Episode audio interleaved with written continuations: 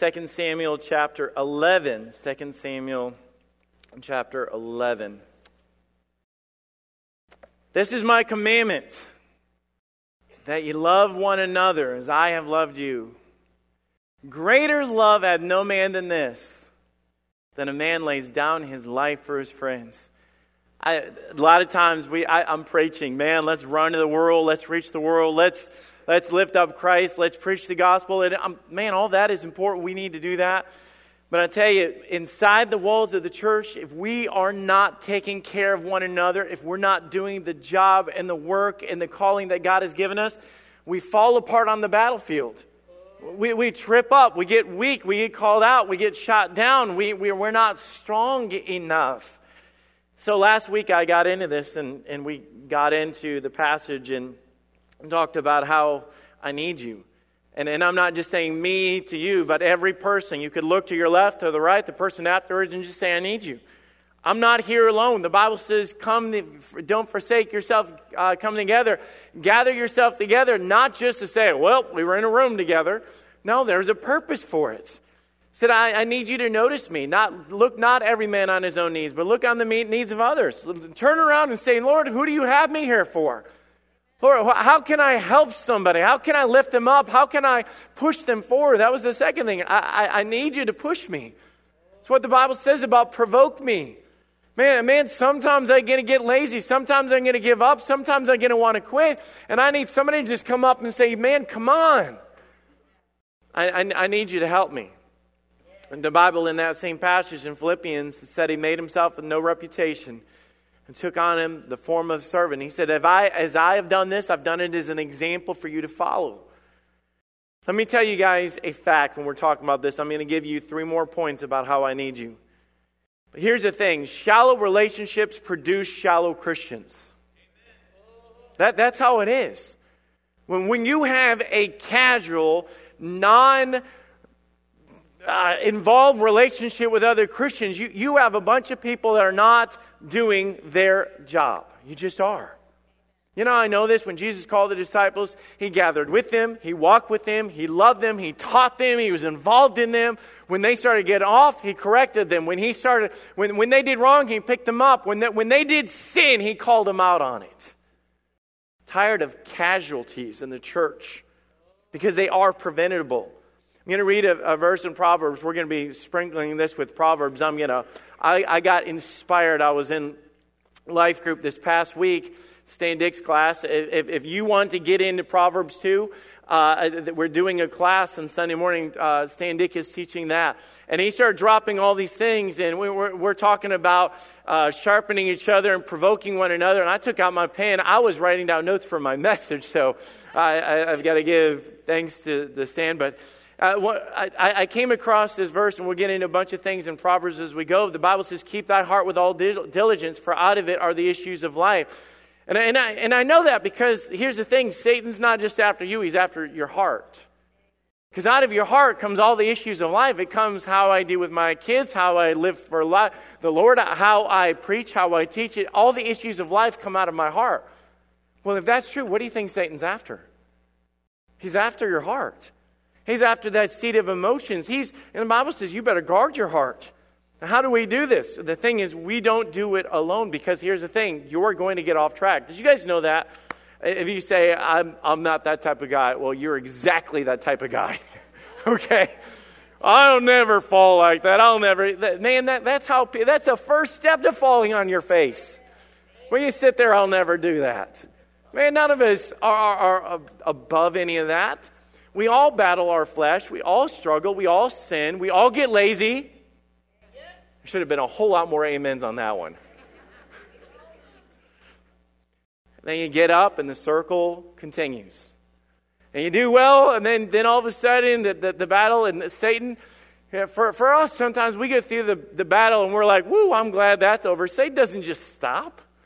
You think Satan just goes, oh, well, the guys, leave him alone. He's fought hard enough. He says, no, let's go back in there. We, we've got to keep the fight going. I want to talk about a guy that did this. Now, I'm actually going to preach on David, but I'm not actually preaching on David. We're going to preach on Nathan. Uh, okay, so a lot of times I've, I've got to get through David, just set this out because I want to get to the story of Nathan. And, and so, for the sake of time, let me just kind of get you guys caught up. David was a man that passionately loved God. David was a leader, he was loyal, he wrote scriptures, he wrote songs, he praised God. The Bible even says one time as king, he danced before God. He, not, not a choreographed dance like you'd see on the Oscars, where this was totally different of him praising God. He was so overwhelmed with joy. He won victories that were truly epic. He, over, he overcame incredible opposition. We, we recognize this guy as a hero of the faith. But David started slipping. David did not just fall into sin, he, he got to where he slipped down a slope one step at a time until he got to the point where Satan set him up. David got apathetic. He got to the attitude of what's the big deal, and I'm going to read it for you. You're going to see it. 2 Samuel 11 1, and we're going to get to uh, Nathan here in a minute. And it came to pass after the years were expired, at the time when kings go forth to battle. Do you know where David was? David was a king. Do you know where David should have been? He should have been in battle. That David sent Joab. You go for me. I don't want to go. Let me tell you guys how you get into sin. One of the first steps is you end up not being where you should be. That's how you end up in sin. You are not where you should be. Let me tell you guys right now, there's empty seats in here. Do you know where those some of those people are? And I'm not talking people that are sick or whatever. But if you choose to be on the lake because it's sunshine and you heard that it's going to be 60 degrees in February, rather than being in church, you're not in the right place. Say, man, you're judging me. I promise you, you, you need the Word of God a whole lot more than you need to try to catch that fish. It, affects all of us. And his servants with him and all Israel and destroy the children of Ammon and besiege Rabbah. But David tarried still at Jerusalem one step at a time. And it came to evening time that David arose off his bed and he walked upon the roof of his king's house. And from the rooftop he saw a woman washing herself, and the woman was very beautiful to look upon. And you say, What happens next? You see, David was just a man. You can sit there and say, oh, I'm stronger than that. You might be in your spirit, but your flesh is not. That's why the Bible says don't put confidence in your flesh. Just sit there and think that you could look upon that and not be affected by it. Satan says, go for it. And God says you can't handle it. You shouldn't even look in that direction, but his flesh did. What happens is a series of sins, one after another. Sin affects his leadership, it affects his testimony, it affected his integrity. It brought him to lust, to murder, to lie, to deceive, and adultery. So, how did that happen? How do you go from a man after God's own heart to being a murderer, an adulterer, and a liar. It's easy. All you have to do is put confidence in your flesh. Now we go to the end. 2 Samuel 11 26. David tried to cover up his sin, and David uh, actually found he got this girl pregnant. And uh, after he got the girl pregnant, he decided, you know what, I got a plan. I'm going to cover this up. Guys, you cover sin up, it won't stay covered especially for us as Christians, God doesn't just sit back and say, well, it's okay with me. Well, they got it all covered up. The only thing that will cover your sins is the blood of Jesus Christ. Anything else that you try, it's a temporary fix. So here, David calls for his, his husband and said, Man, why don't you go have an evening with your wife so he could disguise it? And he said, You know what? I need to be at war. And he slept on the porch of his house and would not go in unto his wife. And that sin grew, and eventually he said, You know what? I'll just have him killed. They pushed him to the front of the battle. All the other men retreated, and his own king set him up to be murdered on the battlefield. You think this is okay with God? It's not okay with God. If anybody's here today and you've tried to cover up your sin, it's not okay with God. 2 Samuel 11 26. And when his wife of Uriah heard that Uriah, her husband, was dead, she mourned for her husband. And when the morning was past, David sent and fetched him to her house, her to his house, and she became his wife and bare him a son. But the thing that David had done displeased the Lord. God said it's not right. You know what's funny about this is David was blinded by his own sin. Do you realize that sometimes you can have food on your face and you don't know it, but everybody else sees it? You know what I'm talking about?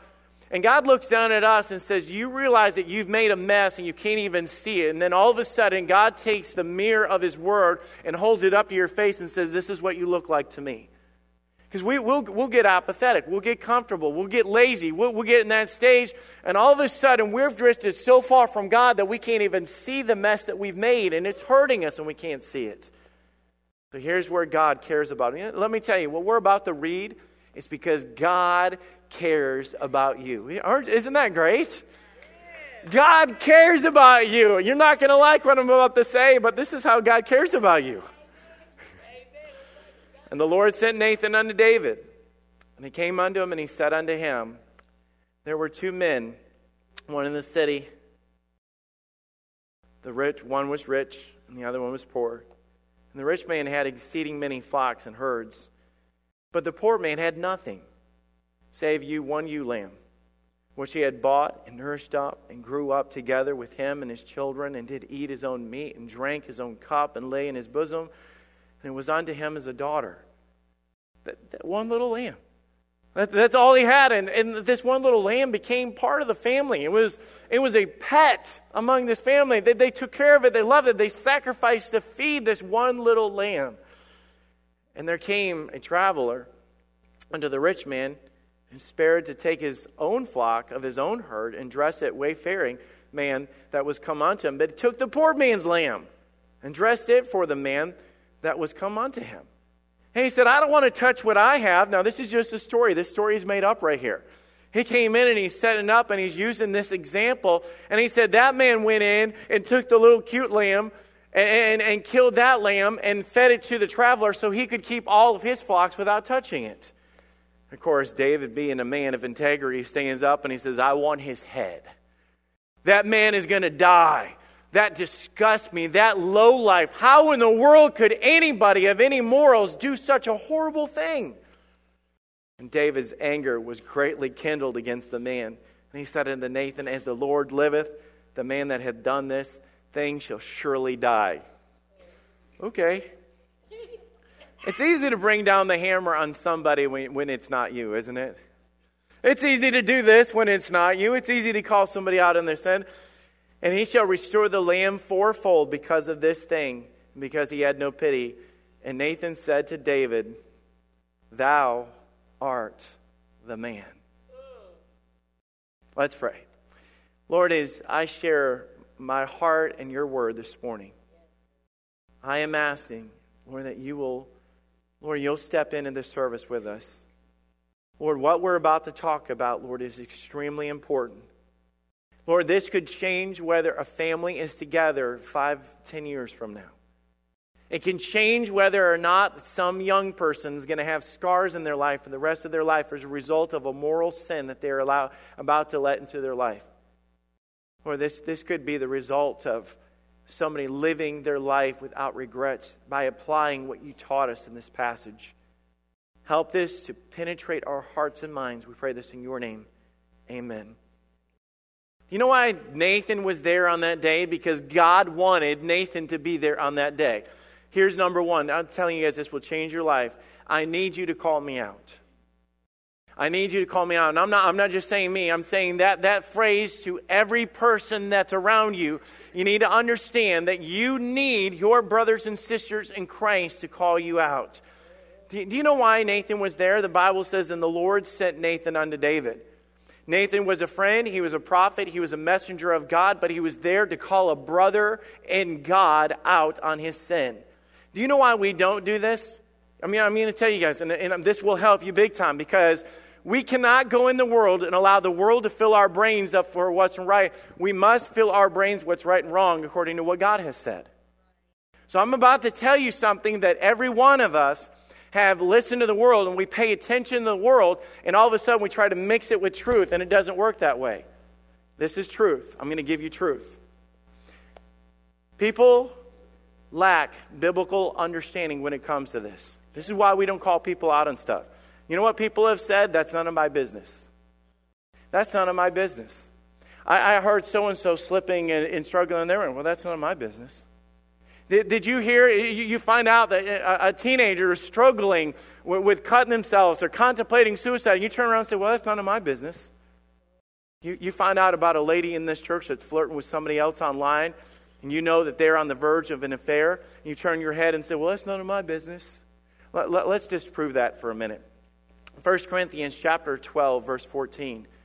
1 Corinthians, and I know you guys can put your finger in your place, it's going to be on the screen, but I want you guys to get this. The Bible says in 1 Corinthians 12, 14, the body is not one member, but many.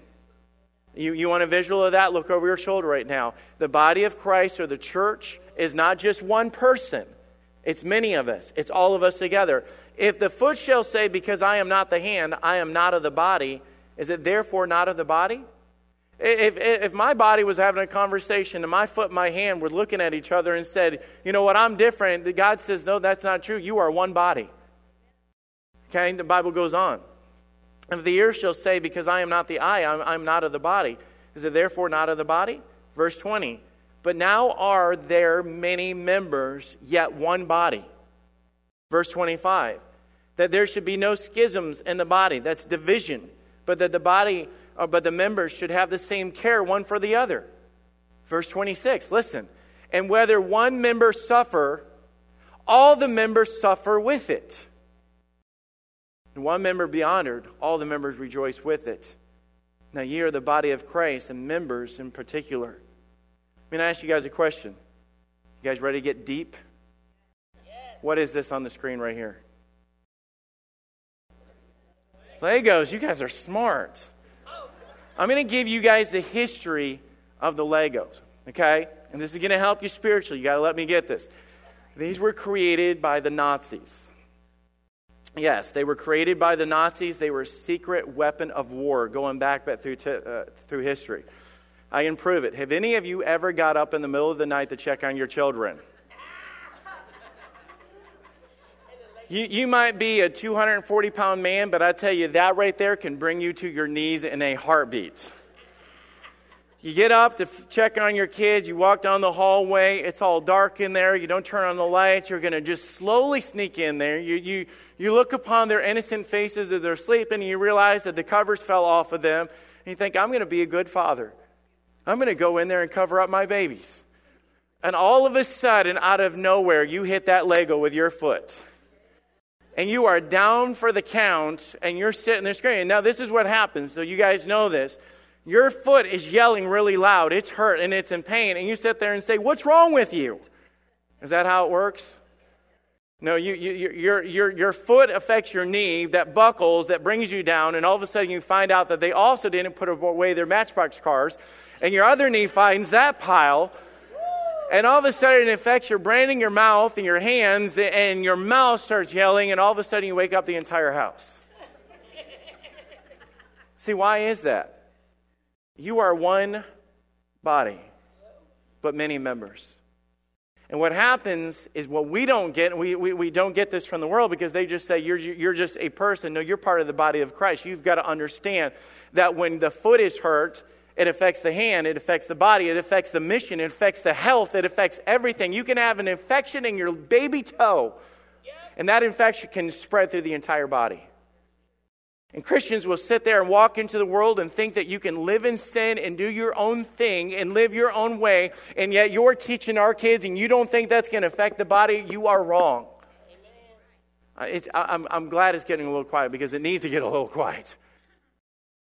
I am telling you guys, as a pastor, as a brother and sister, for the idea that your sin is just your problem is a lie of the devil.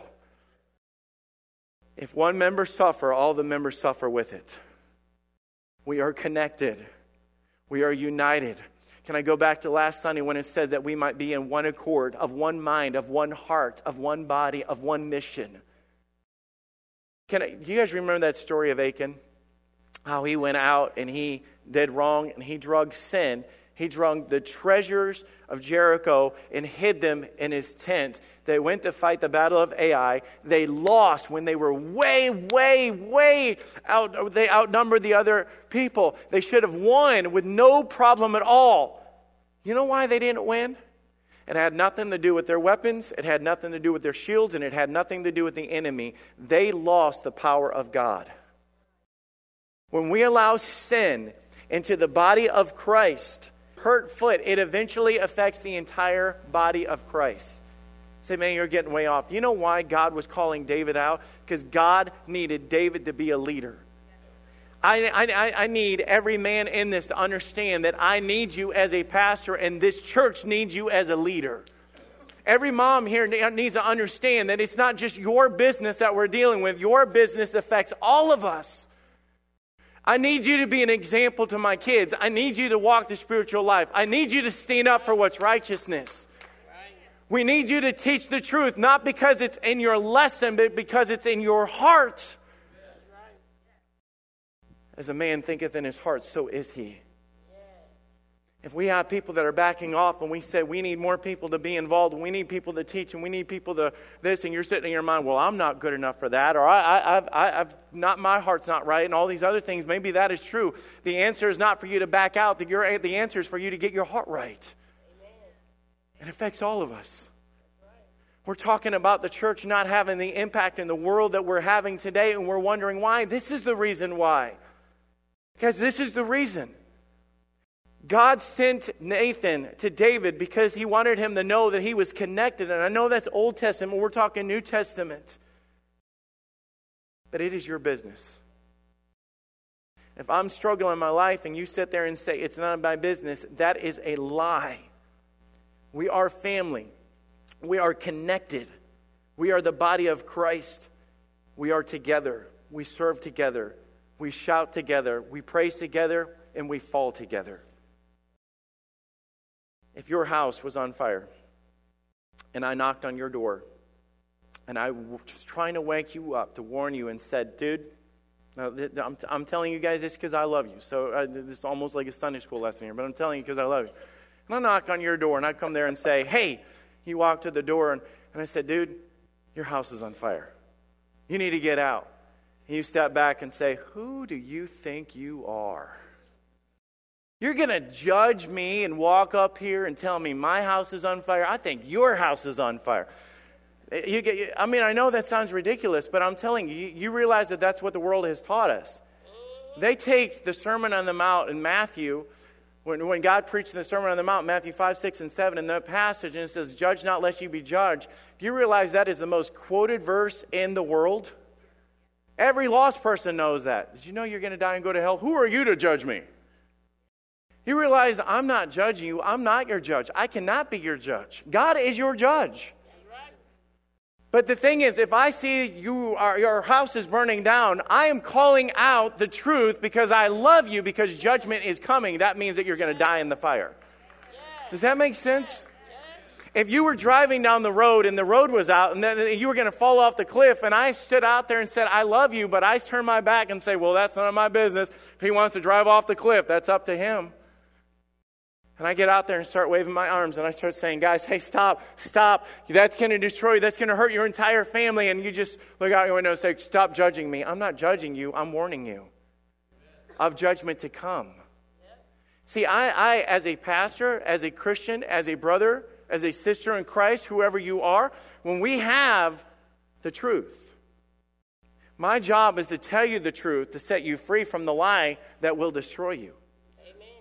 This idea that I am judging you, judging means that I'm going to bring down judgment or condemnation upon you. No, I'm, I'm telling you, I'm bringing down truth to you to avoid the condemnation that is going to come down on you. Nathan was there because he was there on behalf of God. None of us are perfect. I am not your judge. But it is our job to call out things in each other's life that will hurt you, like that house being on fire and to sit there and say, Oh, I, I, I love my neighbors and I love them, but I didn't knock on their door because I didn't want it's none of my business. Say that's ridiculous.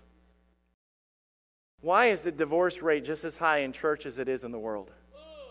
Why do we have just as many young people contemplating suicide? Why is it that the fact that we, we've got people that are struggling in their life? Why is it that men have so much problems with pornography that sit in a chair in church? Quiet, isn't it? Casualties, casualties, casualties. And we have a bunch of people that turn their head and say, Well, it's none of my business. The body of Christ is being affected, the body of Christ is hurting. The Bible says, Speak the truth in love, but never forget that it does say, Speak the truth. If I was to walk on and knock on your door and sit there and say, Hey, you're an idiot. Uh, your house is on fire. no, I'm judging you. I'm passing on judgment of you and sit there and say, obviously, you lit a candle and couldn't take care of your candle. Well, me, on the other hand, I know how to light candles and take care of my. You, you, you see, there's a difference. It's not just what you do, but it's how you do it. Here, here's, here's the next thing and say, why, why don't we call each other out? Because we lack biblical understanding that we're connected as a body of Christ. We, we, lack, we lack understanding what it means to judge one another. But here's, here's the other reason why we don't call each other out is we lack biblical relationships. It, it can't be that, that we, we sit in church on Sunday and the only connection that we have with one another, and I'm just saying, some of you are new and it takes time to get to know each other, and I understand that. But sometimes, if, if you're here for two years and you're still describing as, say, you know, what's his face or that one guy, something's wrong. See, Jesus had Peter, James, and John, and Bartholomew, and Andrew, and, and, and you go through that. He could name them out because they worked together, they served together, and they were connected together. See, a lot of times uh, you're, you're in church and you say, Well, I don't call anybody out. How connected are you to the people that are sitting around you right now? See, there's, there's something about getting beyond and just say, hey, you know, what's his face? That one weird looking ugly guy that sits behind me. You just, that's Pastor Dave, by the way, if you didn't know his name. but we don't, we, we haven't drawn that connection enough to be able to call each other out. You realize that Nathan knew David and David knew David. It's uh, something like that. And I am not saying that everyone is tight with everybody, but Jesus did make it specifically clear that he had 12 men that he was close to, and at the end of it, he directly called out Peter of his sin because he was connected to Peter. The Bible says in Romans 12:10, "Be kindly affectionate one to another with brotherly love." 1 Thessalonians 4:9 says, "But as touching brotherly love, you need not that I write unto you." Hebrews 13:1, "Let brotherly love continue." You see, it's not just a casual relationship, it's an intimate family that's connected. Is, is Pastor Dave in here? Is Pastor Dave in here at all? I know he's probably in junior church. And I pick on him a lot. He's my brother. I love him. We get to serve together. But let me tell you guys something. And, I, and, and some of you know this about me and Pastor Dave, and some of you don't. Me and Dave are brothers and have been our entire lives. it's deep and profound. Dave and I do have no problems whatsoever going to our each other's offices, open the door, shut the door, and say, I need to talk to you, and calling each other out. You got mad. It was obvious, and you shouldn't have done that. Who are you? And we go back at it. And we've done this our entire lives. We grew up this way. We, we had jobs together. Uh, we, we, we went to Christian school together. We had this. And let me tell you, I am able to call my brother out because I know my brother. And my brother is able to call me out because he knows me. And when my brother calls me out, he is calling me out because he loves me, and I call him out because I love him. And you sit there and say it's judging. No, it's family. It's family. Nathan went up to David and said, Thou art the man. I tell you the truth. Greater love does not turn your head of the hurts of others. Greater love does not ignore when people fall. Greater love does not turn their backs when we need each other the most. He needed David, and David needed him. He needed David to be his king, and David needed him to be his accountability partner. Call me out. Here's, here's the second thing I need you to call me out. I need you to pick me up. And David said in, in 2 Samuel 12, verse 13, and David said unto Nathan, I have sinned against the Lord. And Nathan said unto David, The Lord also hath put away thy sin, and thou shalt not die. Let me tell you, David was at one of the lowest points of his life. This is a powerful principle that's often overlooked. We have it in our minds that somehow that the last place that you should be is around other Christians when you do fall into sin or you make a mistake. You know why? Because I'm embarrassed. I've done wrong. I've messed up. I've sinned. Guys, can I tell you, we all do. If I have to run from the people that have my back, where am I going to get help? There are some people that are not in this church right now that should be in here because they're too embarrassed to come in here. And sometimes when you fall, you just don't know how to get up. When you get up, you don't know how to clean yourself up. You don't know how to get back in the game. And the devil comes up and tells you they don't want you anyways. You, you, you used to teach on this or you've done this and now you've fallen and you're second rate and you'll never be good enough. That is not biblical whatsoever. As I know, this is not like, woohoo. This is Galatians 6 1, and I'll read it, it should be on the screen. It says, Brethren. You know why it starts off with brethren? Because we are family and we are connected. As I'm telling you, there should be something about us in here that d- doesn't even come comparable to, to any buds in a bar or any, any place that you'd find in this world. There ought to be a, a, a connection and a calling out and a thing. Brethren, if, if any man be overtaken in a fault, ye which are spiritual, the word next word does not say shun. Just so you guys know, it doesn't say shun, it says restore. Such a one in the spirit of meekness, considering thyself that, that thou also be tempted. Bear ye one another's burdens, and so fulfill the law of Christ. It's a lot easier to look the other way than to reach out to a brother that has fallen. Brethren, restore. That word restore means completely, thoroughly, repair to mend, to restore. It means that your job as a brother and sister in Christ is to help them get back to where they were. That's like, what? It means restore. Doesn't mean that you fall and God comes up and says, make sure you give them that scarlet A. You know what I'm saying? Doesn't mean that they get a number two on their back because they're no longer God's favorite or God this. You realize that the power of God's blood is more powerful than any sin you'll commit? And we'll sit there and have the idea, well, they, they fell, they this, they this. And let me tell you, there are consequences to sin. You know what I'm saying? I mean, there, there's certain things that you, you get off and you get uh, messed up in, and we're, we're not just going to throw you into a situation to set you up from failure. But the same thing that God doesn't sit there and say that He's going to throw you out or not use you to serve Him anymore. You know what God's plan from David was? Was for him to lead his nation. We have so many casualties because we, we sit there, we want to bury the wounded rather than restore the hurting. I need you to call me out. I need to be restored. I need to be picked up. Do you guys know that you can't bear burdens that you don't know what the burdens are? You can't pick people up if you're not connected to them. You, you can't call people out if you don't know them. Let's close with this one. I need you to call me out. I need you to pick me up. I need you to hold me accountable. Do, do you know why we have to throw this in there? Because let me tell you, there is a cycle in every person out here. You say, man, you don't know me. Yeah, I do. Your flesh. I know you. As in our flesh, there's a cycle that happens. We sin, we fall, we regret.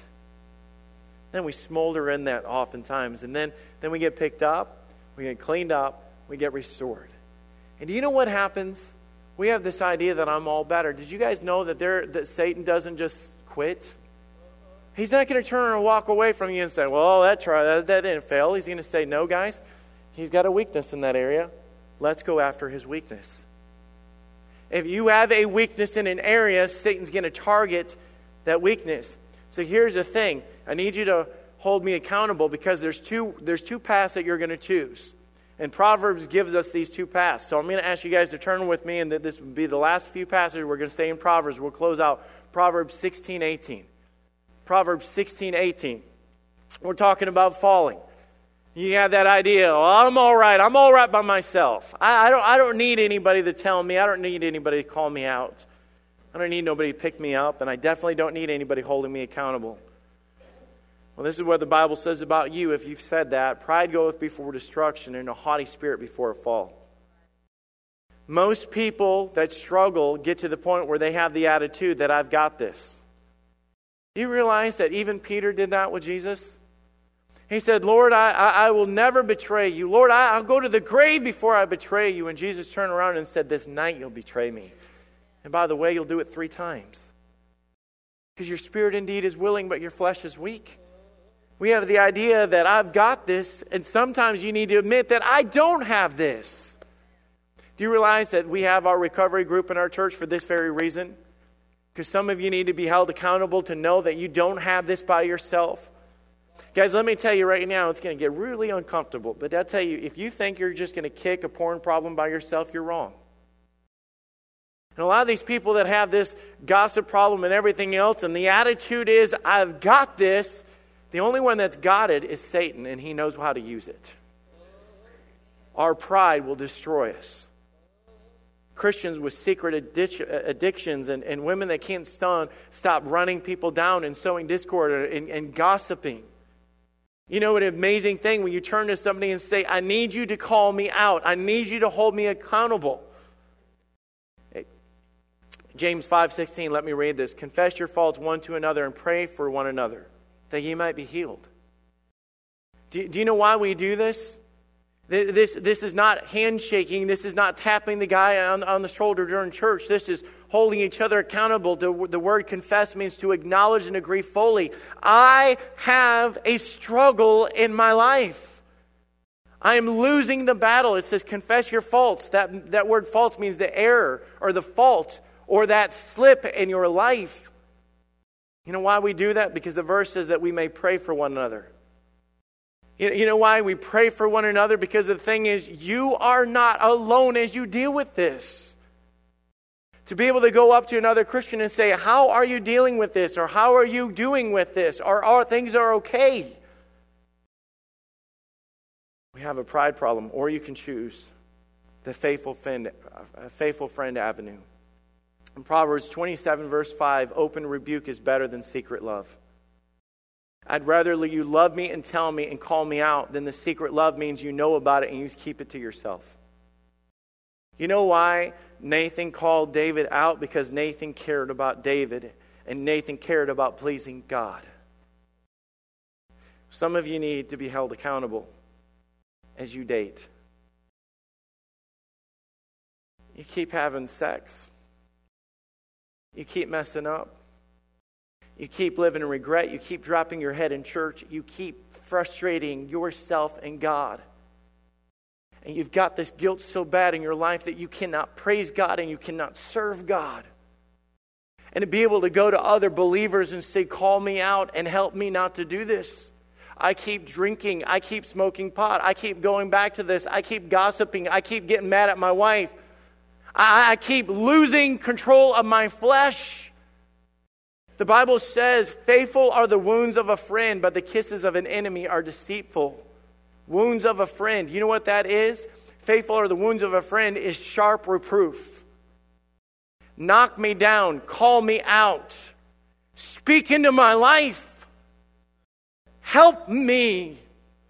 They might not say it, and guys, we have this thing in our people's lives, so they might not say it, but inwardly they're screaming for it, but they don't know how to get it. I, I know this is uncomfortable. I'm tired of casualties. Iron sharpeneth iron. You can't have iron sharpen iron without sparks. Do you guys know that? You cannot have iron sharpen iron without sparks. But I tell you, you can't be sharp to be the vessel that God's called you to be without having conflict with somebody else. That, that iron is striking that other and it's knocking off all those rough edges as it rubs upside that. It's confrontation. Do you know, I know I've, I've had it. I, I, I, have had Pastor Joe walk into my office and shut the door and say, Hey, I, I think you were in the flesh today. I've had my brother walk into my office and sit there and say, your sarcasm was oozing through that conversation. I said, Well, Pastor Tony, shame on you. Shame on you too. Do you know what I did? I argued with him. And I said it wasn't sarcasm. I was proving a point, and blah, blah, blah, blah, blah, blah, blah. You know what I was doing? Pride go before destruction and a haughty spirit before fall. Eventually, I had to step back and say, you know what? I did do that. I'm sorry. If you see me do that again, will you call me out on it? And David was like, Oh, yeah. you gotcha. it's amazing when you go to a brother or sister in Christ You just say, hey, I'm, I'm really struggling with this. I'm tired of struggling with this. I'm tired of apologizing to my wife. I'm tired of making up excuses. And I want you to ask me about it. And I want you to check on me. And I want you to call me out. I need you to do this. Last Sunday night, we, we were sitting in the circle in our life group, and they got really uncomfortable. Stan started doing that around the room. He read a passage right out of Proverbs, what we're reading, and he started looking at other guys in the face, and he said, Which one of you have this all figured out? Which one of you? Da, da, da, and, and it's like you wait for guys to speak up and everything, and all of a sudden, confess your faults. Want you know, you know why? That you might be healed. Bear ye one another's burdens, and so fulfill the law of Christ. Guys, I, I, am I'm, I'm ready to fight. I, I'm ready to pick a fight with the devil. Let's storm hell with squirt guns, man. I'm, I'm like, just go all out with this. But we cannot do it if we don't have things right in our hearts and in our lives. We can talk all we want about how the world doesn't have it right. Guys, everything that I shared with you today is Scripture. Everything that God did. And you know what God did? God did restore David. God restored David. And God used David, and God blessed David, and God multiplied it, and, and, and it did great things through him. And God wants to do the same thing in your life. So it's time for you to find that Christian and say, I need you to call me out. I need you to pick me up. I need you to hold me accountable so that I don't get back to where you have to pick me up again. Because I want to do what God has called me to do, and I want to do it with all of my heart. And they cannot do that when there's sin in there.